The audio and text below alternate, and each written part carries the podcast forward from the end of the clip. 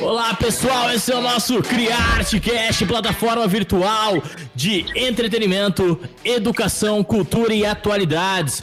Hoje nós estamos numa participação especialíssimas aqui. Quem são, Armando?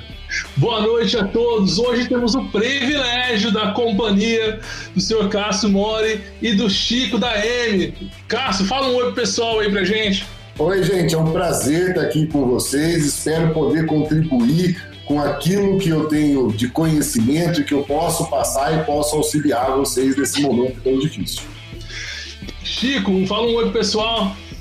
Olá a todos que estão nos ouvindo, é um prazer estar aqui junto com o time do Criarte para a gente falar sobre educação, falar sobre o momento que a gente está vivendo. Muito obrigado pelo convite, Armando e Baré, vai ser um prazer participar. E o nosso querido professor de Geografia, e multi-instrumentos e cultura e conhecimento, Anderson Baré. Fala um oi, Anderson. E aí, pessoal, como vocês estão? Espero que estejam bem. Abraços. E a pessoa que vos fala, Armando, professor de História do Colégio Criarte, sejam muito bem-vindos. Uma boa noite, um bom dia, uma boa tarde a todos seja lá a hora que vocês vão ouvir esse programa. E o nosso tema de hoje é um tema que está muito, tá muito em voga no, nos dias atuais com a pandemia, que é os desafios da educação no mundo pós-pandemia, o que vai acontecer. E esse time hoje vai ajudar a gente a tentar imaginar e organizar esse pensamento, tanto para pais, crianças e para a própria escola. Vai lá, Baré! Então, eu queria começar com uma pergunta para o Cássio. Cássio, como educador, assim, né?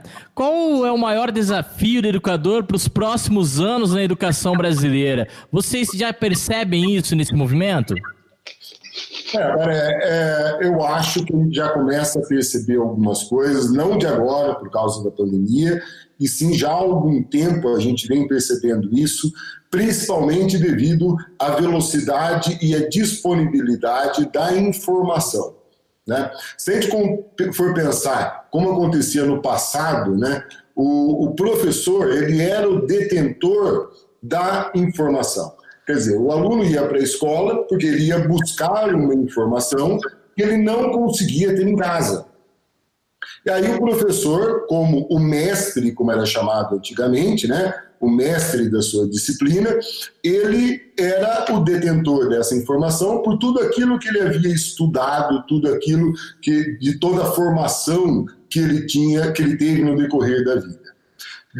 De lá para cá, eu diria aí que nos últimos cinco, sete anos, quando começou a popularizar é, efetivamente né, a, a questão da internet e começou a chegar a diversos lares. Hoje em dia a gente vê que mesmo as, as famílias que é, são mais carentes e tudo mais, sempre tem celular na família, nem que for pré-pago, mas tem ali, tem uma conexão de internet. E quando isso aconteceu, houve uma mudança muito grande quando a gente pensa na informação. Porque a informação, ela deixou de estar no professor e ela passou a estar no celular, ela passou a estar no computador, ela passou a estar na internet. Ou seja, os alunos hoje, eles têm acesso à informação tal como o professor tem.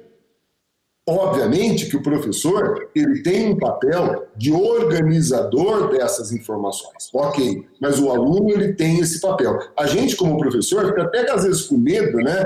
Porque a gente chega na aula nós não podemos falar que a gente sabe, né? A gente podemos falar que o que a gente acha hoje, porque amanhã de repente o aluno pegou o celular, viu uma pesquisa científica lá na NASA que mudou tudo aquilo que você está falando, né? E ele está com o celular na mão e nós com a nossa cabeça apenas ali na aula. Então, essa é uma grande dificuldade que a gente vai enfrentar. É, e o que eu acho que vai mudar daqui para frente? Vai mudar a forma do professor dar a sua aula. Porque se tem uma coisa que é importante, na minha opinião, para o conhecimento do aluno, para que ele é, consiga ficar ligado numa aula, ele precisa estar curioso com alguma coisa. Olha que coisa interessante. A curiosidade, você atiçar a curiosidade do aluno é que faz com que esse aluno fique atento à sua aula. No passado, essa curiosidade ela era baseada no próprio, na própria informação que o professor estava passando. Hoje em dia, o aluno tem a possibilidade de ter essa informação antes de ir para a sala de aula. E aí fica a pergunta: como então o professor atiçar essa curiosidade do aluno se a própria informação não é uma curiosidade? E aí vem a forma, o formato de como ele fazer isso. E isso eu acho que até pelos estudos recentes da neurociência, né, eu acho que a gente pode nos aproveitar esse aspecto, que é o quê? É, a informação, ok, o aluno tem. O que, que ele não tem? Ele não tem a habilidade de selecionar as boas informações. E aí cabe ao professor. Ele não tem a habilidade de relacionar as informações que foram selecionadas. E aí entra o papel do professor. E muitas vezes ele não tem a oportunidade de vivenciar aquelas, aquela, aquele problema, aquela causa que de repente ele está aprendendo ali. E aí entra o papel da escola também. Resumindo o que eu falei, hoje a informação ela está disponível, mas para a informação virar conhecimento precisa saber selecionar as informações e precisa saber relacionar as informações. E aí entra o papel do professor. Para que o conhecimento se transforme em sabedoria, o aluno precisa vivenciar o conhecimento. E aí entra o papel da escola. Então, nós vamos ter no futuro um grande desafio nesse sentido. Nós vamos ter que mudar a forma de nossas aulas para trabalhar as habilidades de relação de informações, de vivências e de seleção de informações. Diferente no passado, que a gente apenas era o detentor dessa informação e fazia tudo isso ao mesmo tempo. Quer dizer, a curiosidade do aluno vai ser atiçada no processo e não na informação propriamente dita. É o que a gente chama da, tal, da tal aprendizagem significativa, do aluno conseguir perceber o que ele faz com aquilo e como aquilo pode ser usado na vida dele e qual a importância daquilo na vida dele. E com isso, ele vai desenvolver diversos raciocínios nas mais diferentes disciplinas que vai preparar esse cara para o futuro. Porque muita gente pergunta hoje para mim, nas palestras que eu dou, e fala, Cássio, quais são as profissões do futuro? Que é para onde a gente tem que preparar os nossos alunos. E a resposta que eu dou é, olha, se você entrar no site do Guia do Estudante, você vai encontrar uma lista de profissões. Se você entrar no Brasil Escola, você vai encontrar outra lista, de, outra lista totalmente diferente de profissões. De tal forma que uma lista não bate com a outra. A verdade é que ninguém sabe quais são as profissões do futuro. Portanto, o aluno ele tem que estar preparado não para um futuro, ele tem que estar preparado para quaisquer futuros. Ou seja, nós temos que trabalhar habilidades, competências, flexibilidade, trabalho em equipe, é, resiliência desses alunos, capacidade de resolução de problemas desses alunos, para que ele esteja preparado para aquilo que o futuro vier a apresentar, que hoje a gente não sabe o que ele vai apresentar. Então a gente tem que preparar o aluno para esse futuro. Esse é o grande desafio, na minha opinião. Um grande desafio mesmo, né? Porque nós passamos, o aluno passa de ser um apenas estudante, né? Aquele cara que era passivo a tudo, e agora ele passa a conhecer e buscar o conhecimento. Em sua opinião, qual é o pró e o contra, ou quais os prós e os contras da educação online nesse momento? É, eu acho que vamos só separar algumas coisas. Então, vou começar pelos prós. E também eu vou dividir esse prós em dois grupos de alunos. A gente tem um grupo de alunos que eu gosto de chamar de alunos autônomos, que são aqueles alunos mais ou menos aí do Fundamental 2 e do ensino médio. E a gente tem aquele grupo dos não autônomos, que são os alunos da educação infantil e do ensino fundamental 1. Para os alunos autônomos, tem uma vantagem muito grande, principalmente para o aluno que quer realmente aprender, é que na aula online ele não tem distrações na sala de aula. Uma conversa daqui, outra conversa de lá, alguém que atrapalha a aula, as perguntas são através do chat, então o professor escolhe o melhor momento da aula é, para responder as dúvidas, ele não é interrompido como normalmente ele faz numa aula presencial. Então, isso daí é uma grande vantagem desse momento da aula digital. Tá? Para os mais novos, se a gente for pensar agora nos mais novos, eu acho que é, esse aspecto ainda ele é muito fraco. Tá? Mas, porém, a grande vantagem é que nós estamos pegando esses alunos, estamos colocando eles em uma condição tecnológica que é o que o futuro vai exigir.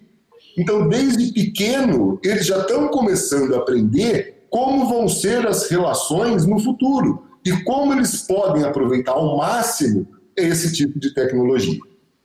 Bom, vamos para os contras. Os contras é o que mais me machuca. Por quê? Na relação professor-aluno, a relação professor-aluno, ela não é uma relação de passagem de conhecimento. Ela é uma relação, olha, desculpa usar essa palavra, mas ela é uma relação afetiva. Sim. Tem uma, uma pesquisa de dois psicólogos americanos que dizem o seguinte, que quando o aluno percebe que o professor tem um sentimento positivo pelo aluno, o aluno aprende de duas a quatro vezes mais rápido. E essa relação de afetividade, de olho no olho, de parceria e tudo mais, ela acontece na aula virtual? Acontece, mas ela acontece num, num grau muito pequeno, que chega a ser incomparável com a aula presencial. E tem um outro aspecto que o adolescente de hoje a criança de hoje, nem vou generalizar, a criança ou o adolescente, não de hoje também, de todo, de todo, desde a criação da humanidade, é, eles buscam por referências. Como eles estão conhecendo o mundo, né, eles vão buscando uma referência aqui, uma referência ali, um exemplo aqui, outro exemplo ali.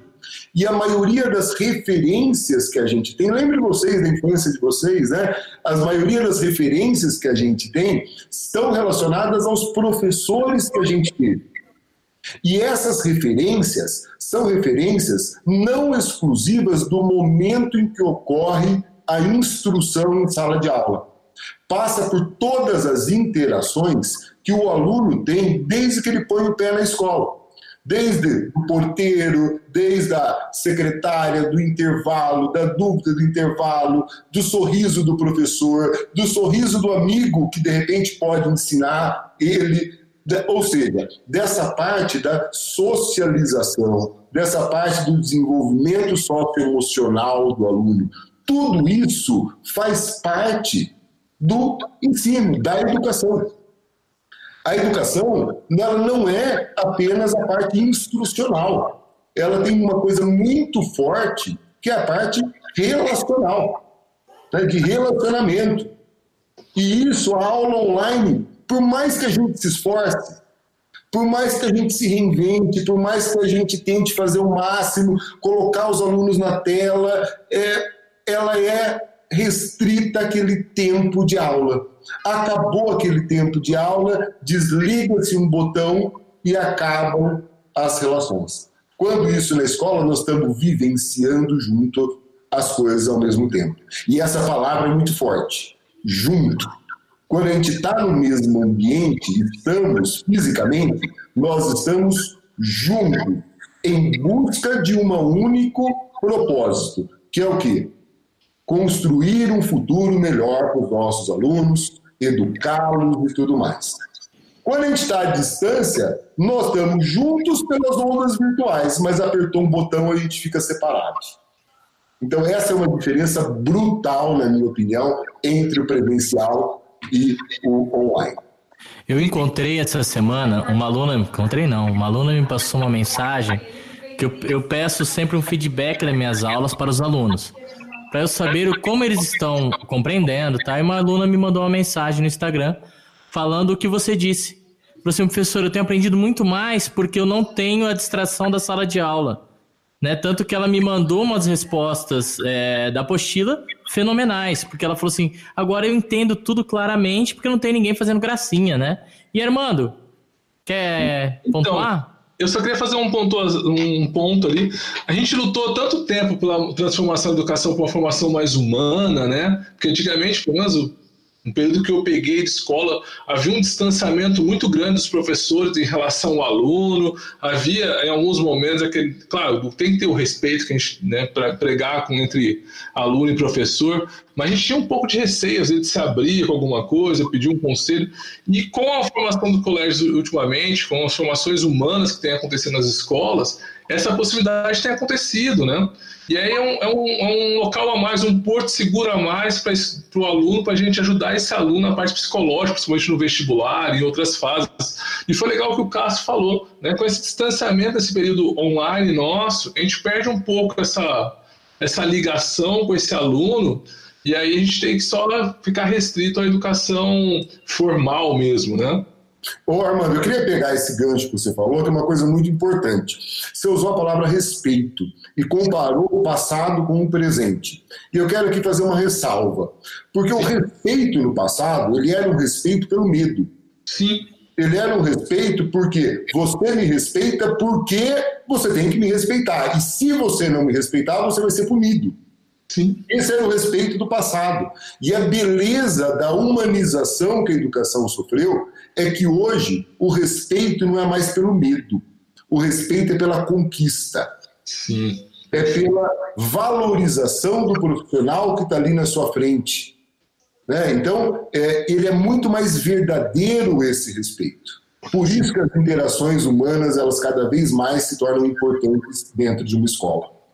Perfeito. É aquele negócio, por exemplo, que é um, uma coisa simples para quem deu aula, né? Que antigamente tinha um professor no, no, no, no, palco, né? Ele ficava uma posição acima, né? Aquela autoridade máxima, né? Tem é, um, um, um, ar de superioridade. Agora a gente fica no mesmo nível, né? A gente chega perto, olha nos olhos do aluno. A gente chega até o, o momento, às vezes, de, do aluno falar: Não, professor, você está equivocado nesse ponto. Então, peraí, tô mesmo, sabe? Tipo os dois aprendem junto e essa troca de conhecimento cresce cada vez mais o profissional, a escola, o aluno, né? É um crescimento geral, né? E aí eu vou até resgatar uma frase de uma das maiores campanhas que o Sistema Amplo de Ensino já fez e que vem muito uh, a calhar com o que você acabou de explicar, uhum. que é o aqui se ensina, aqui se aprende. Quer dizer, é um ambiente que o professor ele também se coloca como aprendiz e o aluno também se coloca como protagonista do próprio aprendizado. E é essa beleza que a gente conseguiu ver na educação. E é por isso que a educação é apaixonante, né, gente? Eu sou suspeito para falar, também amo a educação. Baré? É, muita coisa interessante nós estamos conversando, mas eu queria fazer uma outra pergunta para o Cássio, que é o seguinte: é, você acha que pós-pandemia as escolas, professores, comunidade acadêmica podem refletir melhor em relação ao ensino híbrido? E onde pode ser parte presencial e online, né? Alguns dizem sobre EAD e ERE, né? Ensino remoto emergencial ou ensino à distância. Essas relações, será que entrarão na escola? Não? Como será esse perfil? É, primeiro deixa eu posicionar a minha opinião entre na, na diferença entre o EAD e o ensino remoto emergencial. O EAD, para mim, é algo que é programado, é que nem um robozinho de uma fábrica, tá? que vai passar por determinados processos e que a única e exclusiva função do EAD é a função da instrução. Tá? Então, é exclusivamente instrucional o EAD. Já no que a gente está chamando de ensino remoto emergencial, é um momento em que nós estamos fazendo uma mesclagem entre relacionamento e instrução. Por isso que eu não gosto de chamar de EAD. Né? Nós estamos procurando achar alternativas para manter esse relacionamento que a gente discutiu aqui anteriormente, tão importante e tão valioso na educação dos alunos. Então é por isso que eu gosto de chamar de ensino remoto emergencial. Quanto à sua pergunta, Baré, se a educação pós-pandemia ela vai ser igual ela é agora, a minha, eu vou usar aqui minha bola de cristal de futurologia. Eu posso estar errado, mas o bom é que vai ficar gravado isso. Boa! Então, né? então, eu vou colocar o que eu particularmente acho. Eu acho que o mundo mudou, é verdade, e a escola mudou ela não vai ser a mesma do que vinha sendo no passado. Eu acho que vamos falar exatamente o pós-pandemia. O pós-pandemia, a escola já vai perceber e os pais e alunos já vão perceberem que tinha uma série de coisas que a gente obrigatoriamente fazia presencialmente e que não faz menor sentido fazer presencial mais. Por exemplo, vou dar alguns exemplos. O plantão de dúvidas dos alunos, muito mais eficiente fazer online. O aluno não precisa se deslocar no período oposto da sua casa até a escola. O professor, que muitas vezes aqui no interior a gente tem isso, que o professor mora em outra cidade e que de repente não dá horário. Né? O online facilita tudo isso. A quantidade até de plantões que a escola pode oferecer para os alunos em termos de assistência no online é muito maior do que ela consegue oferecer presencial. Uma outra coisa, reunião de pais. Você tira o pai à noite de casa, num determinado horário, para ir até a escola, a mãe arruma o cabelo, o pai põe aquela roupa melhor, a escola prepara um coffee break, gasta uma grana, vai todo mundo na escola naquela noite para a coordenadora fazer uma palestrinha de meia hora e entregar boletim. Não faz sentido. Tem que ser online. E tem que ser com uma maior frequência do que a gente fala hoje. E essa é a beleza do online. A relação família-escola ela vai ficar muito mais próxima, por incrível que pareça, no ambiente online do que era antes com as reuniões bimestrais de pais. Nós vamos ter a oportunidade de, de repente, fazer um atendimento individualizado com cada pai. Sabe por quê? O que trava muita gente como escola é a questão de horários. Um pai, imagina, por exemplo, que eu marco, olha, eu quero fazer um atendimento com um pai a cada meia hora. Ok, no presencial o que acontece? O primeiro pai atrasou 15 minutos, acabou a sua programação inteira. No online, não. No online, deu aquele tempo, ele sabe que ele vai estar atendendo o outro e não tem como ele ficar na porta esperando, ele está na casa dele. Ele perdeu, ele perdeu. Então é outro ponto. Reunião de professores, poxa, para quê? Vamos fazer online e fazer mais também. Então, isso que eu acho que vai ser no mundo pós-pandemia, logo pós-pandemia. Agora, eu vou usar ainda um pouco mais minha bola de cristal e eu vou um pouco mais longe. Eu vou... Você passa o número da Mega Sena? É, é. Aproveitar essa mãe de lá. Vai lá, vai lá. Eu vou um pouco mais longe. Eu vou no que eu vou chamar de futuro próximo. Só não vou falar o quão próximo é esse, tá?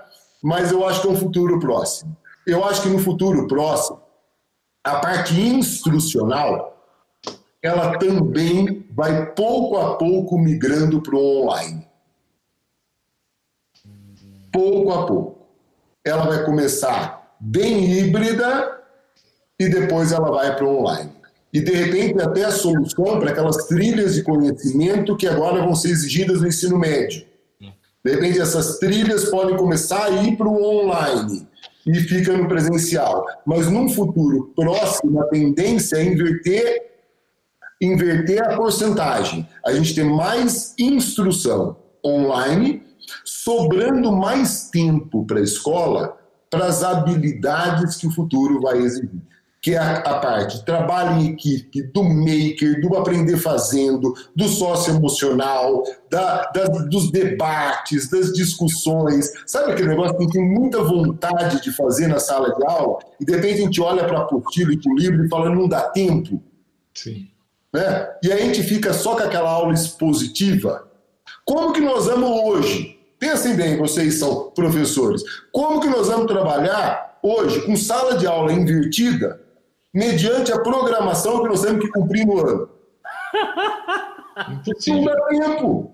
Não. E é espetacular a ideia de sala de aula invertida. Com a instrução, a parte expositiva, que eu acho que nunca vai ser desprezada, indo para o online, nós vamos ter tempo de fazer isso. Nós vamos ter tempo de trabalhar com os alunos outras habilidades que o futuro vai exigir. E eu acho que esse processo ele começa com as escolas particulares, mas não demora muito para também entrar nas escolas públicas. Você entrou num ponto, Cássio, depois, Chico, não esquecemos de você, tá, querido? A gente vai falar com você. Você entrou em dois pontos que eu acho super importante. É, o primeiro ponto é essa, a escola particular vai ter que ser aquele grande aventureiro que vai desbravar esse mundo tecnológico, porque ainda a gente tem alguns problemas, principalmente no Brasil, de acesso à internet, né, de tecnologia para as pessoas do, das escolas públicas, que é uma das questões que estão sendo muito debatidas hoje, questão do Enem, né, que uma questão da aula online, não ter aula online e tal, e o acesso. E eu acho interessante a gente falar sobre isso, porque vai chegar um ponto que as profissões, muitas vão acabar migrando totalmente para a área da tecnologia e a educação não pode ficar parada no tempo. Né? Teve uma um formação no, em janeiro do ângulo, foi em Votuporanga, né? E, e na formação o pessoal estava comentando, não lembro agora qual foi o profissional que fez a palestra para gente, de tecnologia, que algumas profissões elas já estão começando, não vão, não ser extintas, mas elas vão migrar, né? Por exemplo, contabilidade.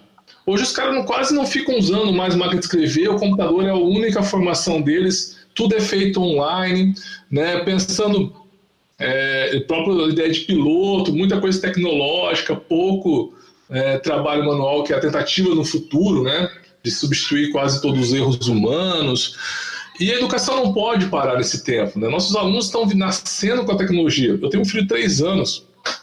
Você dá o celular para meu filho, você vê ele botando no YouTube e procurando o videozinho dele, parece que foi uma coisa que ele né, absorveu aquilo sem a gente ficar ensinando muito, né?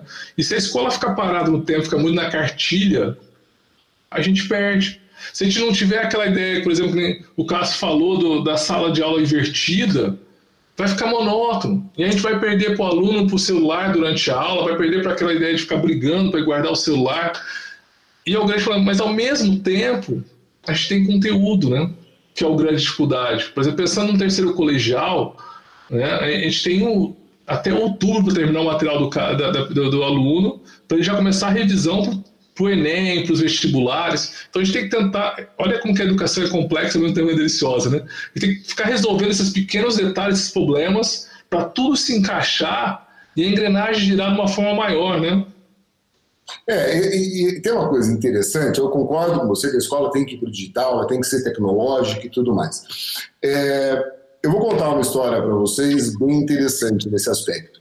É, começou a sair na imprensa notícias do tipo: é, com essa nova tecnologia, a educação mudará os rumos do futuro. Segunda notícia: a educação não será mais a mesma após essa tecnologia. Terceira notícia: os professores serão substituídos por essa tecnologia. Pergunto para vocês: qual vocês acham que é essa tecnologia? É uma boa pergunta, né? Qual que é essa tecnologia? Né? Ela não chegou ainda. Então, então eu vou responder. Essa tecnologia era o gramofone. E essas notícias foram notícias da época. Para você dizer, ver como é velho. É, quer dizer, uma coisa que nós estamos vivendo hoje é só uma repetição do que aconteceu no passado. No passado, achava que o professor ia ser substituído pelo gramofone. Foi. Não foi. Depois, o professor ia ser substituído pela internet. Foi. Não foi. Ou melhor, depois ele seria substituído pelas aulas em DVD. Lembra a época do DVD? Não foi. Depois pela internet. Não foi. Agora pelo videoconferência. Não foi. Quer dizer, o professor ele sempre vai ser importante na vida do aluno, independente da tecnologia que vai, ser, que vai aparecer. É interessante que no Japão uma vez tentaram criar um sistema robótico para que fizesse plantões com os alunos, né? E aí deixou, aí, se não me engano, um mês ou dois meses numa escola padrão no Japão, esse robô para fazer os plantões, né? Os alunos digitavam no computador, ali perguntas, tinha uma máquina na frente deles, a máquina respondia com aquela forma robótica, né? Fria. E eles perceberam que caía muito a produção desses alunos. Porque é necessário aquela, aquela, aquela pessoa lá na frente, todo o, o, o, jeito, né? buscar uma didática a cada momento, se renovar, se planeja uma coisa para uma aula, ela vai funcionar numa sala, não vai funcionar na outra. Às vezes, o jeito que você explicou, o aluno entende, você vai ter que mudar, se transformar. Então, eu concordo com você, a educação não, não, não vai nunca substituir 100% o professor. Eu acho que a gente tem que deixar isso como claro sempre. O professor é fundamental. É, Mas, eu, eu, tem até uma historinha disso daí engraçada, né? Que fala assim: a história que os, os, os, professores foram substituídos por robôs com inteligência artificial. Aí a Mariazinha chegou pro robô e falou assim: robô, quanto que é 2 mais 2? E o robô: 4. Ela perguntou: robô, qual que é a capital da Bahia? O robô: Salvador. Poxa. Aí ela foi lá e perguntou: robô, eu briguei com meu melhor amigo e eu estou percebendo que ele está triste. O que, que você acha que eu devo fazer? E o robô responde: chame o professor. Perfeito, perfeito, perfeito. Ai, meu Deus. Ô, Cássio! Se fosse o Sheldon, ia dizer: dê uma bebida quente. Nos ajude. Como que você imagina, para a gente já puxar algumas perguntinhas que eu tenho para você aqui, a educação nesse mundo pós-pandemia? É, é, eu acho que a educação no mundo pós-pandemia é essa educação que a gente acabou de discutir, que é essa educação híbrida mesmo, né? Eu acho que eu tenho uma visão geral, eu acho que não dá para a gente afirmar aqui a certeza, né? A gente pode dar os indicativos como a gente juntos aqui discutiu durante o programa de hoje. Chico, Vamos lá, meu querido. Chico, é, essa parte aí do, da educação, a gente está falando aí muito da parte é, de imaginar essa educação, né, na parte do professor, mas é, esse universo de educação brasileira está preparada para essa transformação? O que, que você acha? Ah, eu acho que o Cassio falou uma série de pontos, vocês três falaram uma série de pontos que eu acho bastante relevantes para o que está acontecendo, e eu acho que um dos pontos que mais me preocupa nessa questão, que tudo está indo para um lugar diferente, a gente sabe, mas uma coisa que me preocupa muito é o que essa questão, você comentou do, do da desigualdade que vai acontecer no Brasil em relação a essa questão do ensino remoto, e a gente está vendo isso, a, a desigualdade vai aumentar, eu acho esse um, um desafio enquanto enquanto país. Nem estamos falando aí da questão só da escola particular. Eu acho que a gente está falando muito do, da educação e do papel que ela tem para construir um país melhor. E como a gente tem a maior parte fora das escolas particulares e fora em situações absolutamente é, complexas de, de vida, eu acho que a gente vai causar um impacto muito grande na, na, no futuro se ah, o país continuar do jeito que está. Então, acho essa uma das grandes preocupações. Se as escolas estão preparadas, se as famílias estão preparadas, eu acho que, como a coisa foi muito, né, como o Cássio falou, muito, muito radical, foi do dia para a noite, tudo teve que se fazer de um jeito diferente. A gente não tinha noção há, há 60, 70 dias atrás, estava tudo, entre aspas, numa normalidade e de repente tudo teve que ser mudado. Eu acho que pegou todo mundo de surpresa. Eu acho que a, a, a, os professores estão sendo. É, primeiro, a questão da saúde, né? Quando você vê os profissionais da saúde, é dispensável comentar, mas eu acho que os professores estão se readequando, se re reinventando muitos deles, porque vocês já estão na, na, frente do computador, vocês já estão fazendo os podcasts, vocês já estão na mídia, mas é, os professores, na sua média, de uma forma geral, não estão. Então, eu acho que essa, essa mudança foi muito rápida e eu acho que pegou, entre aspas, todo mundo muito de surpresa. Mas a, o bacani, a bacanice da história é que depois de 70 dias, né, 60, 70 dias, as coisas já estão começando a se entregar com mais qualidade, as escolas estão se esforçando muito para isso e eu acho que elas não estão preparadas para tudo. O que o Cássio falou de exercício de futurologia, eu acho que ele tem muita razão, ele está falando, a bola de cristal dele até no final ele vai passar seis números, então peguem aí o papel e vai passar, porque ele tem razão no que ele está propondo, né?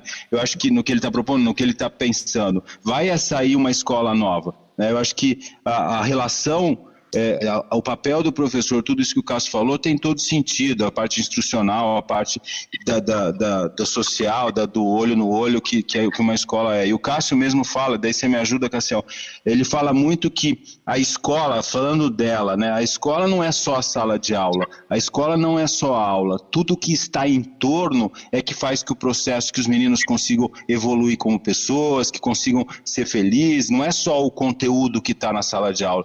Essa é a beleza da educação, né? É na questão social, na questão do grupo, na questão das dinâmicas, das atividades essas que estão fora do, do dia a dia que faz que uma escola faz a diferença. Porque como o próprio Cássio diz, né, e ele fala isso com muita pertinência, é, se você for procurar aula no YouTube, você vai encontrar provavelmente milhares de aulas, talvez melhores que os professores dão nas, nas escolas, que na sua escola, o X, porque existe uma tecnologia à disposição. Mas a escola, enquanto instituição, enquanto agregadora de uma certa de uma série de pontos que estão fora da sala de aula, essa escola ela não vai mudar, né? Eu acho que ela vai continuar e talvez eu não tenho é, não, não sei como isso vai se comportar, mas eu acho que a saída desse momento que nós estamos vivendo a era. Eu, eu hoje estava fazendo um, uma, uma, uma, palestra junto com o Cássio é, e eu, eu disse assim: nós estamos vivendo a era. Tinha o antes da pandemia, nós estamos vivendo durante a pandemia. Quando vai ser a próxima era, que é após a pandemia, nós não sabemos. Provavelmente quando tiver a vacina ou tiver uma cura, mas por enquanto nós estamos durante a pandemia. E nesse durante a pandemia, a gente está vendo que é, a, os professores e a escola está se adequando e exigindo outros pontos que a escola não tinha. Então, mas voltando né, às atividades presenciais, será que a escola vai ter os mesmos diferenciais?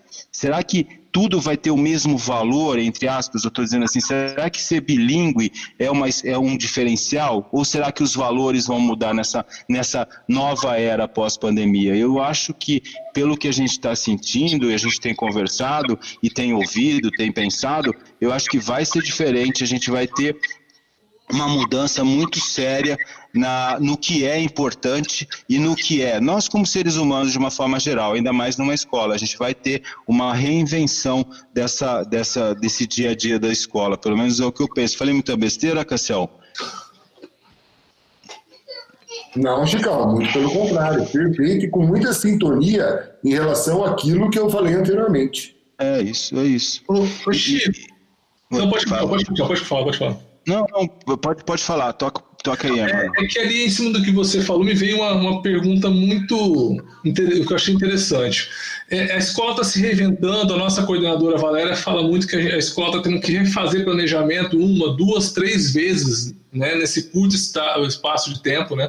Planejamos em janeiro, tivemos que replanejar é, quando começou a pandemia, depois com o isolamento social, planejamos três vezes. E aí, quando acabar isso, né, vai ter que refazer um planejamento. O que, que você sente, né, que as palestras têm feito, a conversa tem feito com as escolas? Como que elas estão é, se sentindo e saindo nessa situação? Né? Porque a gente vê muita gente, os pais cobram é, a escola, a gente tem pedido coisas para poder fazer uma boa aula. O que, que você tem visto na parte da estrutura da escola nesse sentido, dessas reestruturações? Só fazer um comentário. Existe um provérbio aí judaico que ele fala o seguinte: o homem planeja, planeja, planeja e Deus dá risada. E nunca a gente viveu tanto esse momento, né? Porque o que a gente planeja para a semana que vem, na sexta-feira já mudou tudo. Né? Mas vou deixar o Chico responder. Não, é.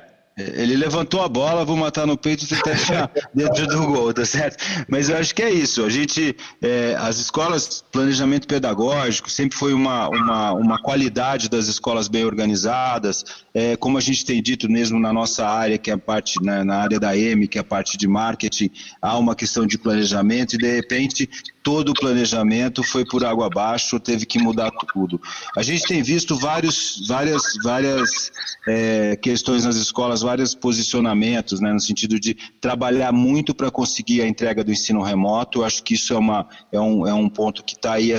Eu acho que é, isso está gerando uma, um volume de trabalho muito maior do que se o ano letivo tivesse continuado do mesmo jeito, né? A gente tem, é, a gente acabou de passar agora pelo Dia das Mães, né? Que é um evento que em muitas escolas ele tem uma importância grande no calendário por tudo que ele representa, a, a questão do relacionamento, da emoção e tudo mais. As escolas tiveram que se reinventar para conseguir sensibilizar as escolas. Nós, inclusive, na M, trabalhamos muito para dar fazer peças, fazer dar ideias para isso acontecer. Então as escolas estão trabalhando demais. Eu acho que tem gente que está tendo mais facilidade, tem gente que está tendo escolas que estão tendo mais dificuldade de fazer. Mas o que eu acho muito importante, eu tenho dito isso, eu e o Cássio estamos falando isso sempre. Eu acho que nunca na história da escola, da educação, seja ela pública ou privada, as famílias, a, a tal da parceria escola-família foi tão necessária. Né? Eu acho que está todo mundo no mesmo barco. Não é que está em Rio Preto ou em Campinas, o planeta está no mesmo barco. Né? A gente está tendo as mesmas dificuldades, seja numa escola na Alemanha, que é um país super desenvolvido, seja numa escola que as dificuldades são a mesma, há uma questão de saúde que é uma prioridade. As famílias precisam entender isso. E, e aí, então, assim, eu acho que o grande. É, a gente fica ouvindo as, as, as, famílias falando da questão de que a escola tem, tem que reorganizar seus valores de mensalidades e tudo mais. Eu acho que isso vai para um lugar que ainda não é o caso. A gente, mais do que não é o caso, as escolas estão trabalhando demais para conseguir fazer a entrega de, de ensino remoto. E isso tem uma, um tempo para acontecer. Por isso que eu acho que o entendimento dos dois sentidos, como a escola entender que o cotidiano nas residências das famílias mudaram também, que é preciso apoiá-las nesse novo cotidiano. E esse novo cotidiano a gente não sabe se é 30 dias, 60, um ano, a gente não sabe disso. Então eu acho que a gente está vivendo um grande momento de colocar à prova o que é a tal da parceria escola-família, porque quando está tudo bem, ótimo, mas numa, num momento desse, de tanta complexidade, de tanta tensão, né, porque há uma tensão até pelo medo da, da questão da doença, eu acho que esse é o momento da gente realmente fazer a coisa acontecer, ser um pouco mais paciente, um pouco mais, às vezes, é, colaborativo na construção de uma nova forma de fazer a escola no curto prazo. Então, eu acho que o grande desafio desafio de todas as escolas, eu vejo isso muito no Criarte, né? Vocês trabalham aí, a gente tem uma super parceria com o Criarte, gostamos de todos, a gente adora o pessoal do Criarte, o empenho das coordenadoras, da Alessandra, de todo o time de professores para conseguir evoluir. Então, isso tem que, é, mas é um tem que ter um prazo, tem que, eu quero dizer o seguinte, isso vai acontecendo passo a passo, dia após dia, como disse o Cassel, o que você planeja na segunda, provavelmente pode ser que na quarta precisa mudar porque as informações mudam, as coisas mudam. Então, eu acho que esse, as escolas estão, sem dúvida, trabalhando muito, fazendo, se empenhando muito numa entrega completamente diferente, num novo planejamento, e eu acho que isso tem que ser bem, bem, bem colocado com as famílias. Essa, eu tenho uma frase que eu tenho usado desde quando rolou a pandemia, que eu tenho até exagerado falar ela, é que nós tivemos que atualizar a educação 50 anos em três dias. Então, é, esse lance todo da, do ensino remoto está sendo adaptativo.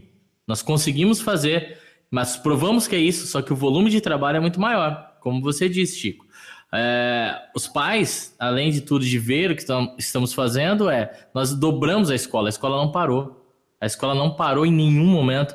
Eu acredito que a escola ela duplicou o seu trabalho.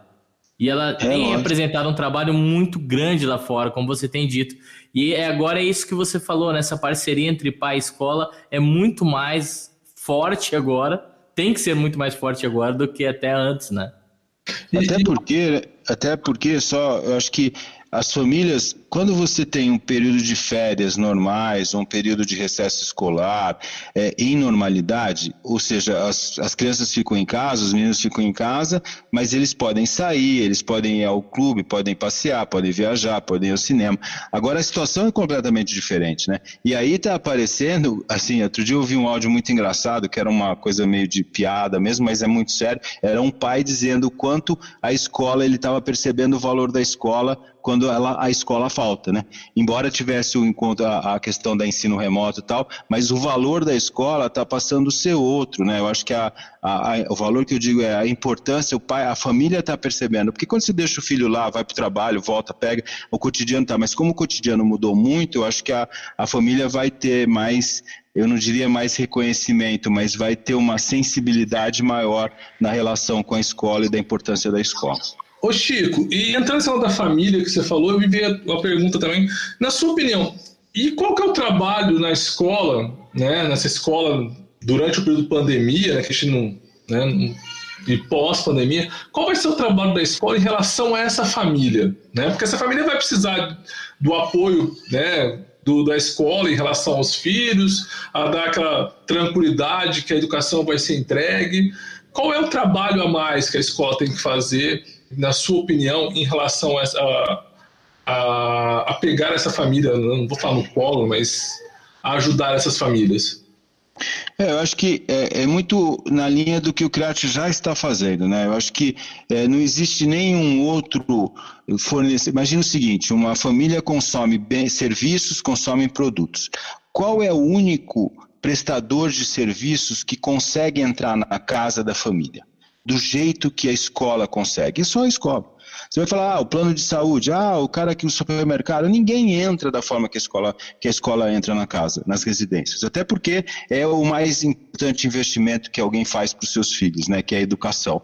Então, acho que a proximidade, a presença, a, o envio de atividades, envio de mensagens claras. Eu tenho acompanhado, até porque a gente produz, depois que a, a Alessandra grava as audiomensagens, a gente que produz aqui na M, eu tenho acompanhado a, a importância e a clareza com que ela está se posicionando e com a transparência que ela está se posicionando.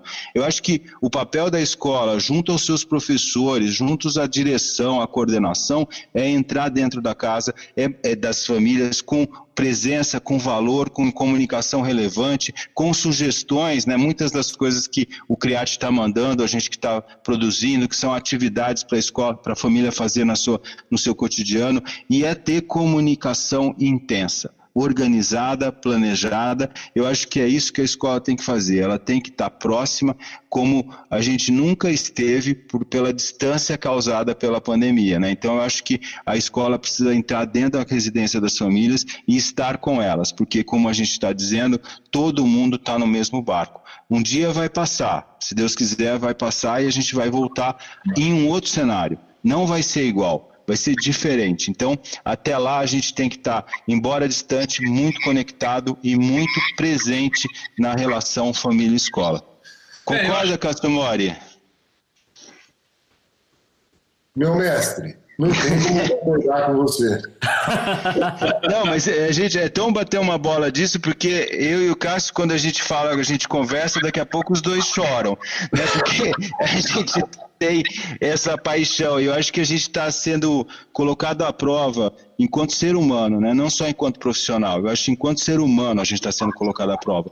Porque coisas que eram simples, que a gente fazia, ah, ia, pô, ia dar um abraço, encontrava alguém. Hoje eu estava descendo no elevador, uma família ia entrar, ela não entrou no elevador. Né? Isso é, você vai ver todo mundo. A gente está sendo colocado. E quando se fala de educação, então, pelo amor de Deus, né?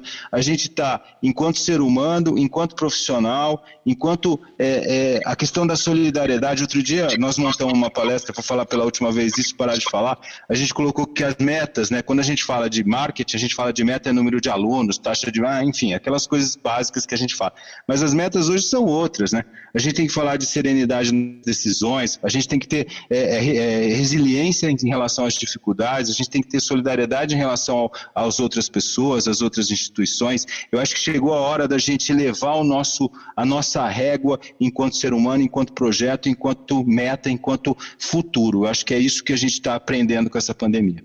É, Chico, e, e, tem uma coisa, né, que acho que a gente tem que fazer uma autorreflexão muito grande, é que o que a gente, o que eu estou vivendo aqui em casa não sou eu. São todas as pessoas que estão vivendo em, em suas casas. Que, em resumo, é um momento de muita angústia por não poder estar perto dos amigos, não poder fazer o que fazia antes. É uma época de muito medo. A gente não sabe o que vai acontecer amanhã. a gente, a gente fica preocupado com a segurança dos nossos parentes que estão lá fora. Né? A gente vai no supermercado e tira o sapato para entrar em casa. Né? E isso é óbvio que a gente não estava preparado psicologicamente para enfrentar um negócio desse tipo. Isso caiu no nosso colo, de uma vez por todas. E se tem uma coisa, quando a gente fala em tomar decisões, decisões subentende-se, antes delas serem tomadas, em um equilíbrio emocional. E nós estamos vivendo um momento de desequilíbrio por todos esses aspectos. Então, muitas vezes, isso como pai também, a gente fala coisas e depois a gente se arrepende no dia seguinte, a gente acha que tem direito e depois a gente se arrepende achando que não tem aquele direito. Às vezes a gente perde um pouco a noção do valor que o outro tem. Né? E depois que a gente vai avaliar a situação, que a gente começa a perceber isso. Então, a gente tem que tomar muito cuidado nesse momento e tomar muito cuidado, escolher muito bem as palavras que a gente vai usar, porque hoje, esse distanciamento, esse momento que a gente está vivendo, as palavras elas se tornaram uma arma muito letal. A arma mais letal que tem nesse momento é a palavra. Então, nós temos que tomar muito cuidado com ela.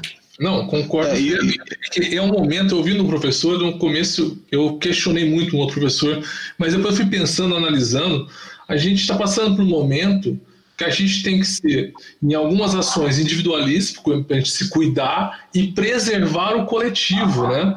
E, e, o, e esse distanciamento social, esse isolamento, essas incertezas que a gente vive, acaba trazendo a gente uma, uma certa não sei se o termo é isso, mas uma fragilidade, que às vezes uma palavra, como o Cássio falou, dá aquela balançada. Às vezes a, necessidade de um ato, por exemplo, de não entrar no elevador, que nem o Chico falou, às vezes dá um certo receio, porque, pô, como assim não entrou, né? O cara que convive no mesmo prédio que eu não está podendo entrar perto de mim, não posso falar com essa pessoa, não posso dar um abraço, né? Às vezes chegar de, da rua, tem que tomar um banho para não dar um abraço no filho, para você não transmitir alguma coisa, se é, você tem alguma coisa.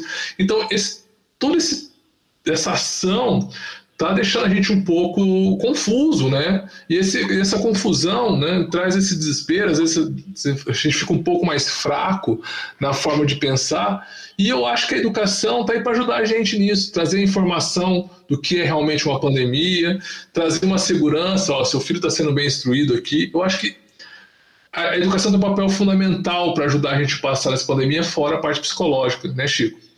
É, eu acho que essa, isso que, que, que o Cássio falou e que você falou, a gente está vivendo um momento que nós estamos vivendo a história, né? É, daqui a 100 anos vão falar de 2020 como a gente fala de, nem sei como comparar, mas eu acho que é uma grande mudança da humanidade, né? Porque não é uma coisa local. Seja em qualquer que for os, o país ou a cidade, a situação é a mesma. Né? Então eu acho que a gente está vivendo a história. E eu acho que enquanto humanidade é papel nosso, né? Nosso enquanto pessoa, é, integrantes da humanidade, seres humanos, é entender que o mundo está mudando e que provavelmente a gente vai ter que se readequar. Vai ter que ser diferente, vai ter que ter uma outra postura em relação aos que é efetivamente problema, né? Porque parece que todos os problemas ficaram tão pequenos depois do que a gente está vivendo, né? Parece que, pô, a gente achava que, meu, pô, eu não tenho como sair no fim de semana, ou eu tô com um problema, é, tô com, tô com a grana apertada. Tudo isso ficou do tamanho de um cisco perto Sim. do que a gente está vivendo.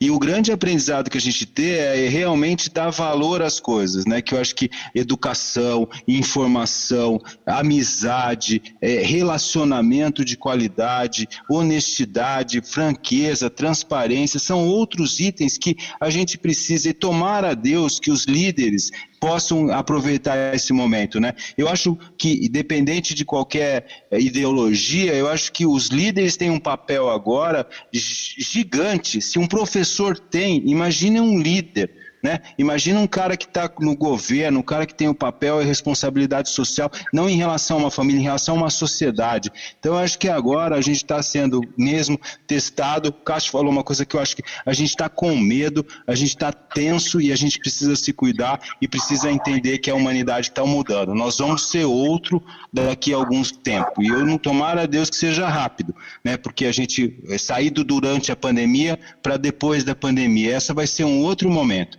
Que eu acho que tomara que seja rápido, mas a gente está vendo por tudo que está acontecendo que não vai ser uma coisa que vai acontecer semana que vem. Né? A gente vai viver nessa situação até surgir a vacina, até surgir a cura. Então eu acho que a gente tem que aproveitar e aprender com tudo isso e se cuidar muito. E evoluir com isso. Eu queria agradecer a presença de vocês. Né?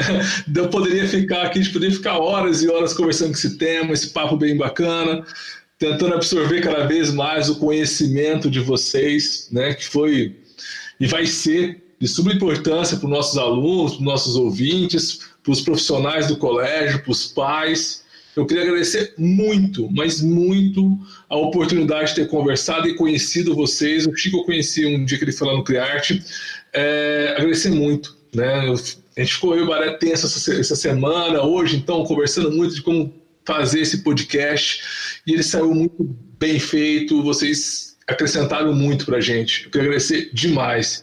E eu queria, Obrigado mesmo. Chico, fazer sua consideração final e dar um tchau pro pessoal.